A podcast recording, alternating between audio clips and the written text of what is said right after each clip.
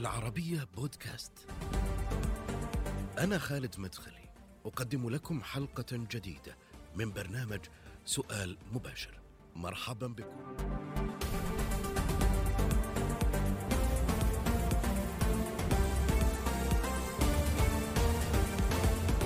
شاعر وروائي وناقد خبير في التراث الثقافي السعودي انتقد الذائقة الموسيقية والغنائية يراها فاسدة له آراء حادة تجاه المؤسسات الثقافية والبحثية.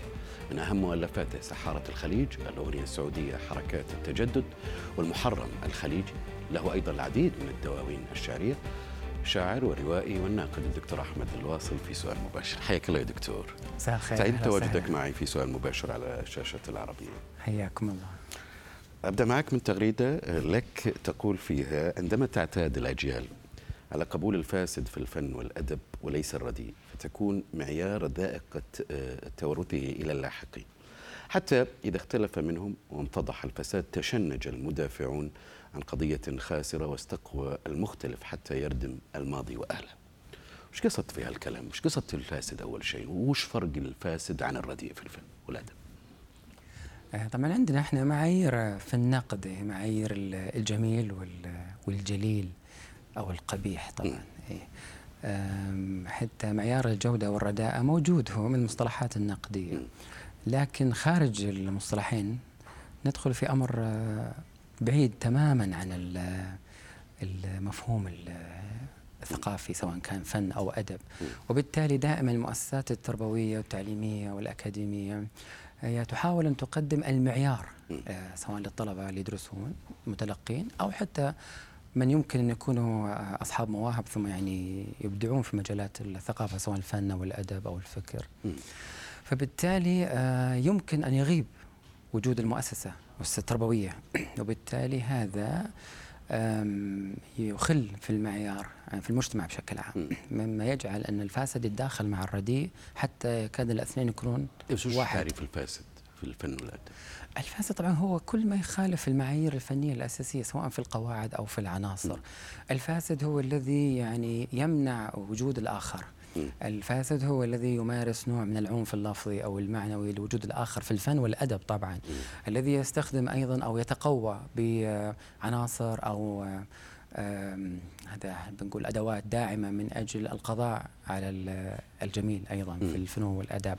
وهذا يحدث أوقات لمصالح ودوافع مختلفة طبعا. وهذا طبعا ينعكس فيما بعد على المتلقين. فتخيل جيل جيلين ثلاثة أربعة يتعودون على على الفساد في مفهومهم مثلا مثلا فن الرسم فن الغناء آه، فن التمثيل فبالتالي يعتقدون هم هذا الفاسد هو المعيار وبالتالي يمتنع عليهم فرصة التعرف على الأصول. تعتقد اليوم أصبح معيار الذائقة هو الفساد في الفن زي ما تقول أو الأدب؟ لا آه، الفساد عارض أو طارئ لا يمكن أن يكون نظام على الإطلاق نهائي. هو ما نسميه إحنا يعني نظريا فوضى. آه، وبالتالي هو عادة يأتي في فترات الفجوات العصرية أو فت- فترات الفراغ يأتي يعني. هو لا شك طبعا يعبر عن أيضا مفهوم حتى المؤامرة أيضا هناك يعني. لا يمنع أنه ممكن يكون هو أيضا يستخدم للمؤامرة لكنه هو طارئ. لا يمكن أن يكون نظام ولا يمكن أن يكون اعتياد. اليوم كيف تشوف أنت مستوى الذائقة الفنية في في في العالم العربي؟ في الخليج في السعودية يعني. تختلف المسألة؟ نعم ما في شك. الفنية الأساليب الأدبية أم، التيارات بشكل عام المبدعين عددهم أه، تمركزهم أه، الوسائل اللي تخدمهم وسائل عرضهم هذه كلها طبعا تشكل ذائقة مجتمع في فترة معينة في مرحلة معينة عبر وسائل أيضا معينة. ما في شك طبعا أه، وممكن أيضا هذه تجني على المجتمع. يعني إذا عودناهم على آه، الجمال الدائم أو على الأقل إذا كثر أو بالغنا فيه يتحول إلى عبء. عبء جمالي يعني. فيصير في مشكلة أيضا في تقبل أي حركة جديدة فيما بعد. يعني يصير في صعوبة في تقبل حتى المختلف. المختلف حتى بالزمن أو بالجيل. يصير في أيضا حتى صعوبة في تقديم النفس. يعني المبدع الجديد كيف يقدم نفسه؟ المبدعة الجديدة كيف تقدم نفسها؟ يعني ممكن يكون عبء. عادة التوازن بالأمور هذه تأخذ فترة آه، بعد ما تنتهي آه، حالة الضجيج أو حالة المعاصرة. ترشح الأمور فتتضح الرؤية. هذه عاد تلزم بس وين دراسات. في اي مرتبة اليوم مستوى الذائقة الفنية عند الجمهور. خلينا نتكلم عن الخليج مثلا بشكل خاص يعني. الذائقة الفنية بشكل عام يعني وين تضعها؟ في أي مستوى يعني؟ مستوى عالي مستوى متوسط أقل ولا شلون؟ شايف؟ أعتبرها مستوى عالي لسبب بسيط جدا آه، وهو هالبسيط هذا هو أساسي. الثقافة العربية يعني آه، من أهم إنتاجاتها الثقافية الشعر. والفنون والأداب كلها قائمة على النص. يعني حتى نكاد إحنا من باب المبالغة طبعا هذا وليس حقيقة طبعا إنه نقول إنه كل فروع الأدب من الشعر. لكن الأغنية تقوم على الشعر. أيضا حتى التمثيل سواء مسرح شعري أو حتى كتابة شعرية حتى في الدراما طبعا يعني أو حتى الدراما الإذاعية والتلفزيونية. الذائقه الشعرية أعتقد إنها هي الصمام الأمان في المجتمعات العربية. وهي دائما النقطة أو المفتاح الأساسي عندما يتلقون الأغنية يبحثون أو يركزون على النص. فيما بعد حسب خبرات الشخص الفردية آم، قد يعني آه، يتذوق اللحن الصوت الأداء الآلات الأمور الأخرى التقنية أيضا. لكن الشعر العربي ما زال حتى الآن وأعتقد أنه برغم مرور فترات صعبة عليه إلا أنه ما خان المجتمع العربي نهائيا. فبالتالي بناء على هذا الرأي تعتقد أنه ذائقة المجتمعات الخليجية واللي تشمل حتى الذائقة الفنية الغنائية الأدبية أصبحت في مستوى عالي عكس من يتحدث عن الزمن الجميل. عشان كذا يمكن أنت كتبت مقول أو مقال آه، سميته أكذوبة الزمن الجميل. نعم. قلت فيه ثمة عبارات تتخذ من نفسها مسطرة أو مشجبا معياريا في عالم الإنتاج الثقافي ضمن مسار التباكي أو المناحة على زمن بات آه، من الماضي. لا يذكر منه إلا ما يراد لا جميع ما حدث. مقابل حاضر آه، يعجز عن رؤيته بعين آه، يومه. أنت ما تشوف أنه في فن أو زمن جميل أولا؟ لا الذاكرة مخادعة تحفظ في ذهنك ما تريد وتنسيك ما تريد. وبالتالي يتحكم أيضا الخبرات العاطفية والذهنية عند الإنسان. آم، ترتبط أوقات يعني علاقته بالفنون والآداب بمراحل حياته آه، السعيدة والحزينة والمفرحة والمتفائلة أيضا الكئيبة والمنهزمة. آه، ومنها هنا آه، يبني مفهومه للزمن الجميل. يعني في كل زمن في كل ال- تقريبا الجميل وأيضا الفاسد طبعا. والقبيح كما آه، الجميل. الجميل هو وجه القبيح هو وجه آخر من الجميل آه، مقبول. لكن أيضا يوجد الفاسد وتوجد الأخطاء موجودة في كل فترة يعني. آه، لكن آه، ذاكرة تسمح لك فقط أن تنظر إلى ما تريد أن تذكره وهو الجميل فقط. وبالتالي عندما تواجه في فترتك المعاصرة آه، كل الأنواع المختلفة تتوقع أنه الماضي هو الأفضل بينما أنت تتذكر الأفضل من الماضي فقط. وهذه مسألة يعني ذهنية نفسية. بس هي ترتبط بمجتمع معين ولا هي موجودة في كل المجتمعات يعني؟ مسألة الحنين إلى إيه، الماضي أكيد ما في يعني طابع بشري موجود. في كل المجتمعات. يعني. إنه إنه إنه الإنسان سفار وبالتالي لما يسافر ينقل معه ما يهمه إيه بس ما له فقط. علاقة بتقدم أمة أو تأخرها أو لا، ثقافة مجتمع أو مدري إيش يعني ولا لا؟ لا هناك تلازم بين ما نسميه إحنا ثقافات الشعوب وحضارات الشعوب ثقافات في الغالب في الغالب هي تكون مرتبطة بالجانب ال- المعنوي الحضارات مرتبطة بالجوانب ال- المادية وبالتالي توهمنا إنه في توازي بينهم لكن هناك ممكن تأخر أو آه، مسارات مختلفة. ثقافة مسارها دائري يعني وليس خط آه، طولي. العكس الحضارة. الحضارة تتغير الصناعات والتقنيات تتبدل ممكن تقف فجأة صناعة ويأتي بدالها تقنية.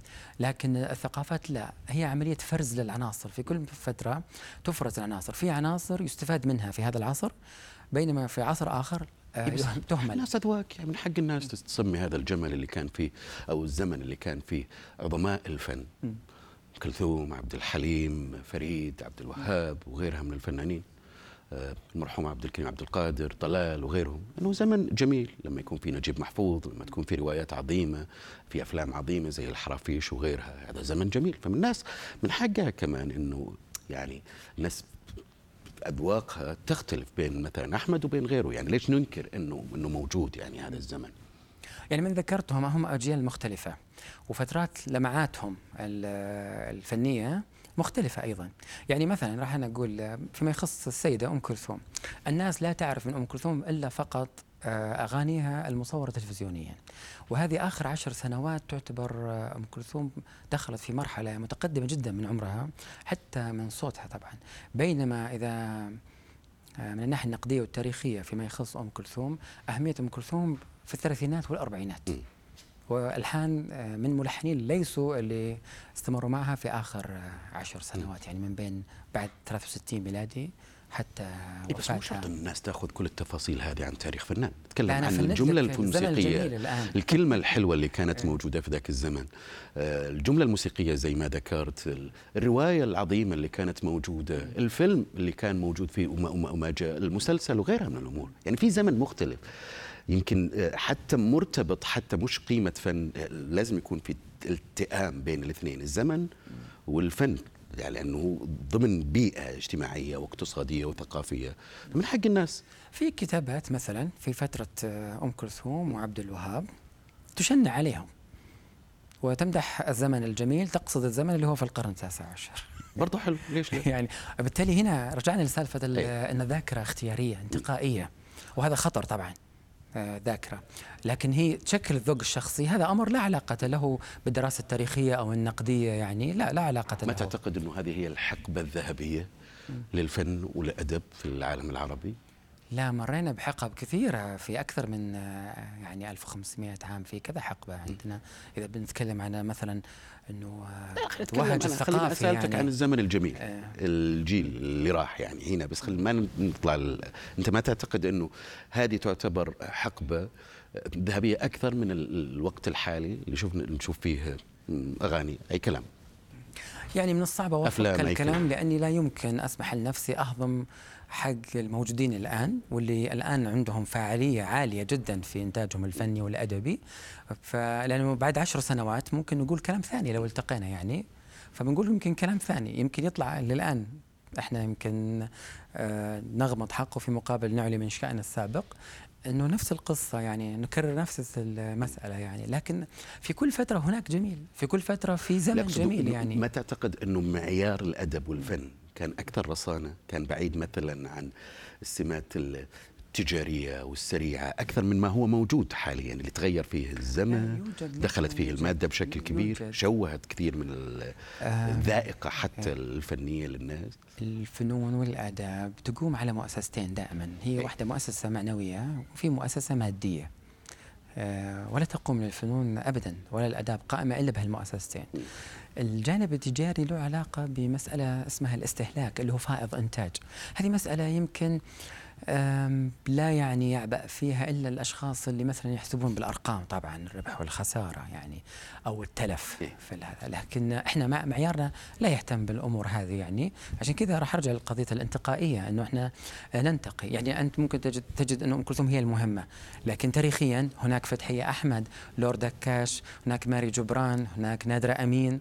في أكثر من شخصية. آه أنت يعني تعرف أنا ما أعرف. آه نعم لا موجودين. التاريخ موجود. نفس القصة في ما يخص عبد الحليم أيضا. هناك محرم فؤاد ومحمد رشدي وفي شفيق جلال وفي كارم محمود في مجموعة. نفس الشيء فيما يخص محمد عبد الوهاب أيضا. كان في فترة يعني يجايله أيضا أسماء أخرى يعني آه فبالتالي من الصعب أنا إنه أختصر جيل في شخص لكن أنا ما أقدر أمنع إنه حب الناس يخص عبد الحليم حافظ. ما نقدر نمنعه. بسالك عن الأغنية آه، السعودية والخليجية. أيضا كتبت كثير في هذا الموضوع. أحمد الواصل كيف يؤرخ أول شيء للاغنيه آه، السعودية؟ كيف ينظر لها؟ سريعا يعني خلينا نأخذها في مراحل. إحنا نؤرخ بشكل عام الغناء العربي آه، بالوثائق. الوثائق هي إما تدوينات. مكتوبة يعني أو نقول تسجيلات صوتية. لم يتح لنا تسجيل الصوتي إلا في القرن العشرين. ومن هنا آه، صار في فرصة لحفظ الصوت البشري. بالإضافة طبعا إلى حفظ أيضا آه، صوت العزف وتقنية التسجيل المختلفة طبعا بداية يعني من, من أشكال الاستوديو آه، أشكال الحفظ والأسطوانات الشمعية والحجر وما إلى ذلك يعني حتى تطورها يعني إلى الآن. إلى ال MP 3 يعني أو أو التقنيات اللي بتوفر التسجيلات الصوتية وما غيرها. فبالتالي الأغنية مربوطة بالوثيقة الصوتية. من دونها لا مثل التمثيل. من دون وثيقة بصرية.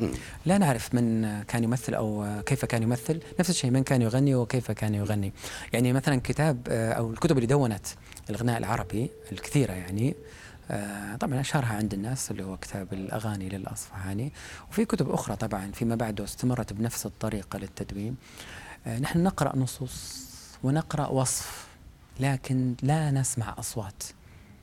ولا نسمع أصوات آلات. فقط نقرأ نصوص.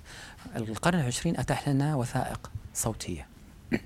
وهذه أعطتنا في بداية الأسطوانات نعم بداية ظهور الاستديوهات والتسجيلات طبعا بالإضافة إلى طبعا الوسائل الأخرى العالمية مهمة أيضا الإذاعات الأهلية فترتها اللي هي فترة يعني بعد الحرب العالمية الأولى قبل كل اذاعات رسميه طبعا. الأمر الثاني أيضا ظهرت شركات الإنتاج المختلفة اللي ساهمت طبعا بالإضافة إلى مؤسسات حكومية أيضا ساهمت. الأغنية السعودية الأغنية هذا مصطلح طبعا لا يعادل كلمة الغناء. الغناء هذا مصطلح آخر. الأغنية السعودية نقول أرخت من رحلة طارق عبد الحكيم إلى القاهرة في منتصف هو مؤسس الأغنية. الخمسينات أنه هو من فكر في وضع ما يسمى بالأغنية السعودية وضعها في وفقا آه. للمعيار اللي كان منتشر من مركزين.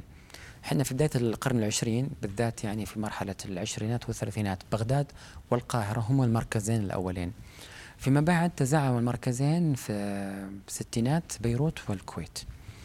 استفاد طارق إنه مركز القاهرة كان جاهز. تجهيزاته طبعا وإمكانياته والعازفين ولأنه هو بحكم إنه يشتغل في المجال العسكري لا يمكن أن يسجل بصوته فاستعان بأصوات السيدات المغنيات العربيات في القاهرة. وبدت هنا ولادة الأغنية بمنتصف الخمسينات 54 أو 55 مع أصوات نجاح سلام وفايزة أحمد يعني. بعدين حدث تغيير سياسي انتقلوا للتسجيل في بيروت. وأيضا استمر يسجل مع المغنيين اللبنانيين والمغنيات. آه، ودع الصافي وصباح وسميره توفيق. ومشى في خطاه طبعا مجموعة. في منهم من استطاع أن يسافر مثل طه مداح وفي منهم انتظر حتى ظهور الإذاعات السعودية وسجل فيها طبعا. يعني آه، ومن هنا استمرت يعني. فالأسس اللي وضعها طارق. بما فيها طبعا تأسيسه لما يسمى مدرسة موسيقات الجيش العربي السعودي آه، اللي هي يعني كانت مسؤولة من أجل تأسيس فرقة آه، موسيقى عسكرية في السعودية آه، واللي هي طبعا كانت نواة الفرقة الموسيقية في الإذاعة مع كوادر أخرى من الدول العربية. فطارق هو أبو الأغنية السعودية. هو الأبو يعني من اللي صانع؟ انقلب عليه بسرعة يعني. من, من صنعها بعد ذلك؟ من صانع الأغنية السعودية؟ لا صنعت من ملحنين طبعا. الملحنين هم اللي يقدمون اشكال بالإضافة طبعا إنه الشعراء أيضا الشعراء أسهموا بشكل كبير. ما في شك يمكن طارق يعتمد على شاعرين اثنين محمد الفهد العيسى الفهد التاعه وإبراهيم خفاجي. لكن مثلا عبد الله محمد يعتمد على شعراء آخرين فوزي محسون طبعا بعدين لحقهم طلال مداح عبد القادر حلوان. محمد عبده. أه، بعدهم. بعدهم على طول كلهم لحقوا كل مغني في نفس الزمن تقريبا ينشأ ينشأ لا لا محمد شوي تأخر لا شوي تأخر محمد م. محمد من جيل الستينات تقريبا. يعني ممكن بدأ وهو صغير آه، في في الكورال كطفل بس نتكلم إحنا كمحترف آه، كشاب محترف يغني أغاني عاطفية خاصة فيه طبعا. يعني أعتقد إنها على منتصف الستينات. لكن يعني صوته حتى ما ركز إلا فيما بعد. وكلهم عموما اللي يبدون بشكل مبكر يحتاجون وقت حتى تركز أصواتهم تثبت يعني مسائل يعني تخص طبيعة الصوت البيولوجية طبعا. آه، فكل واحد أسهم ما في شك. صار عند كل واحد مجموعة شعراء وملحنين بنوا أشكالهم. كل واحد بنى أشكال. بالإضافة إلى انه في ميزة هنا عند الأغنية السعودية ومهمة طبعا في المرحلة إيش فرقها عن الأغنية الخليجية؟ الأغنية الخليجية بناء على الميزة اللي تخدم المصطلح هذا تذكره. لأنه مرتبط بتعبير سياسي له علاقة بتأسيس مجلس التعاون طبعا. برغم أنه اللي أسهموا في ما يسمى بالأغنية الخليجية يمكن كوادر يعني محدودة. أو متمركزة في السعودية والكويت. لم تكن الكوادر الأخرى تسهم إلا يعني إما تذهب إلى الكويت أو تذهب عن طريق الكويت إلى مصر مثل البحرين أو أو اللي عرفت في بلدها زي قطر يعني أو كذا. لكن عمان والإمارات تأخر أسهامها في الأغنية الخليجية باختلاف التراث بينها وبين الدول الأخرى الأربعة طبعا. لكن الأغنية السعودية نقول تأسست بنصف الخمسينات. نفس وين الشيء. وصلت اليوم الأغنية السعودية؟ الأغنية السعودية عاشت بجناح واحد طول فترة عمرها حتى الآن. هي لا زالت تعيش بجناح واحد فقط. الجناح اللي هو المادي اللي إحنا نسميه المؤسسات المادية. توفر لها فرصة مؤسسات إنتاج خدمات إنتاجية أيضا. آه، خدمات تسويقية آه، خدمات ترويجية لها علاقة زي بالحفلات يعني. وهيئة الترفيه هذه نتاج التراكم لكن حرمت. أو ربما الأغنية السعودية هي حرمت نفسها يعني كيف حرمت نفسها؟ حرمت من الجناح الثاني اللي هو مؤسسات التنشئة اللي هو الاعتراف الأكاديمي التربوي. دخولها باب من بوابة التعليم التنشئة التدريب لا زالت. تقصد على الحقبة اللي كان فيها مثلا المؤسسة الدينية هي المسيطرة مثلا على ال... لا خلينا نقول من يضع مرتبطة بالتعليم خطط واستراتيجيات التعليم. لم يكن في ذهنهم ذيك الفترة يبرمجون في المناهج وجود مواد خاصة بالفنون م. كلها سواء يعني المسرح أو الغناء أو العزف طبعا يعني داخل مناهج التعليم العام. يعني آه، لأن هذا يمهد فيما بعد المعاهد أو الكليات المتخصصة يعني اللي الآن ننتظرها تعمل حتى الآن يعني. لكن مؤسسة آه، أو مدرسة موسيقات الجيش اللي اشتغلت ما بين الخمسينات حتى وتوقفت في أول السبعينات هي تدرس آلات نفخ وآلات نقر. لكن الموسيقى العسكرية لا علاقة لها بالغناء العربي. هي تؤدي فقط أنماط معينة لها علاقة بالاستقبال والتوديع. مسائل دبلوماسية وسياسية طبعا. لكن هي لا يقوم عليها العبء لتطوير أو تنشئة واليوم مش اللي تغير؟ مع وجود هيئة الترفيه مع وجود برامج وهيئات الموسيقى هيئة الثقافة الأدب وغيرها من الأمور. شو اللي تغير. كيف ممكن ننظر إلى مستقبل الأغنية السعودية؟ يعني الخبرة اللي اكتسبتها الأغنية السعودية من خلال مسائل آه، تجربتها الإنتاجية العميقة وتعدد شركات الإنتاج وبالإضافة إلى أنه الشركات الإنتاج السعودية استطاعت أن تضم حتى أصوات عربية والدليل أنه نرى الآن هيئة الترفيه تستطيع أنها آه، تستضيف ليالي مخصصة حتى الفنانين غير سعوديين يعني مثل ليالي تكريم لبعض الملحنين العرب أو المغنين العرب طبعا. آه وهذا استمرار للتراكم اللي اكتسبته. لكن ننتظر مثلا أنا أو غيري آه الكثير ننتظر مثلا ماذا يمكن أن تفعل القطاعات التعليمية سواء تعليم عام أو تعليم عالي ماذا ستقدم من برامج متخصصة؟ هل ستعيد أخطاء برامج التعليم في العالم العربي والعالم أيضا الآخر. تاثرت أو تتبدل. الاغنيه السعودية بالفترة اللي كانوا يعاني فيها الفنانين من المضايقات من فتاوى التحريم. ولا لا؟ برأيك؟ ابدا. كانت أخصب فترة في الإنتاج. وفترة يعني أوائل الثمانينات كان هناك أكثرها تميزا أكثرها تالقا أكثرها جمالا. في الثمانينات كانت غزيرة الزمن الجميل يعني. ممكن تقول إنها كان زمن ذهبي للأغنية السعودية لأنه هو مركزها تجاريا ونشرها بشكل جيد لأنه الكاسيت له دور كان يمكن في الانتشار أكثر من الأسطوانة، الأسطوانة للأسف معرضة بالتنقل للكسر. الكاسيت ممكن تعطي ترخيص في دول أخرى وتطبعه من جديد. آه، ما كان هذا متوفر، حتى ال cartridge ما كان متوفر في الأجهزة تشغيله إلا سيارات معينة أعتقد وحتى أجهزة معينة لما ظهر باعتباره بديل بعد الأسطوانات. لكن الكاسيت لا أعطى فرصة. أنا أقدر أقول أن المرحلة الثالثة من الأغنية السعودية كانت هي بنت الكاسيت وأعطاها فرصة آه، انتشار كبير. هذا ما في شك. بالإضافة إلى أنه ظهر جيل مهم في الثمانينات ملحنين وشعراء وفنانين ما زالوا الآن هم المتسيدين. يعني هم اللي سريعا أنت كثير تذكر طلال مداح. في مقالاتك. انت طلالي ابدا. آه. ابدا. مش مثل في أول كتاب لي الصوت والمعنى 2003 في فصل مخصص عن محمد عبد في كتاب الثالث تحب محمد عبد في فصل اخر أنا كمان أنا عندي خط أحمر يعتبر. لا ال ال الإنتاج نفسه الثقافي ايا كان. رواية أغنية شعر ديوان whatever. هو قضية مو الفنان. في بعض الفنانين أهميتهم تكون في عشر سنين في عشرين سنة وممكن يعيش فترة طويلة بلا شيء بلا قيمة. آه لكن في ناس مثلا مثلا يعني ممكن نقول هذه العبارة إحنا بكل بساطة. في بعض الفنانين يكون عايشين موجودين ويعيشون حالة إعادة تدوير. فما يقدمه ما له قيمة. ممكن 20 سنة يقعد وفي ناس يمرون بهذا الظرف يعني. لكن هذا أنا ماني معني فيه نقديا. أنت ما أنت من ال من اللي, اللي, اللي يتحزبوا مع فنان ضد فنان؟ لا إحنا ممكن نتحزب رياضيا بس بالفن والأدب ليش أحرم نفسي أنا من أغنية يعني ما أنت من اللي يتكلم عن طلالي وعبداوي. أو غيره؟ لأنه هذا هذا اللي حصل يعني اللي شكل ذائقة الناس يمكن في فترة من الفترات هو هذا التنافس يعني. لا الفساد هنا في فهم اتاحة فرصة للذائقة إنها تتلقى إيه. الأعمال. عند كذا اسم. طيب إذا أنت تلقيت عند مثلا عند طلال مداح أو عندك محمد عبده. طيب هل عشان غازي علي توقف عن الغناء بالثمانينات إنه هو ما يسمح إنه أسمعه؟ أو مثلا جميل محمود توقف. وهم كلهم جيل واحد أصلا هذول يعني لكن توقف الواحد يمكن ما عاد عنده شيء يقدم لكن أعماله لا يمكن تجاهلها يعني. بينما أقول لك في ناس تستمر فترات طويلة بلا شيء جديد. يعني مجرد بس يعني إثبات حضور لا أكثر. وهذه مسألة يعني قرارها الشخص مو المتلقي يعني القرار ما لنا علاقة فيه إحنا. يعني. اشكرك شكر جزيل. انتهى وقت حوارنا وكان ودنا يزود أكثر لأنه في كثير من النقاط آه، والمحاور. فشكرا جزيلا لك شاعر وناقد الدكتور أحمد الواصل. شكرا. شكر لكم. نهاية هذه الحلقة من سؤال مباشر. دائما يمكنكم متابعتنا على مواقع التواصل الاجتماعي تويتر فيسبوك يوتيوب ومشاهدة هذه الحلقة والاستماع إليها على شاهد وعلى العربية بودكاست. إلى اللقاء.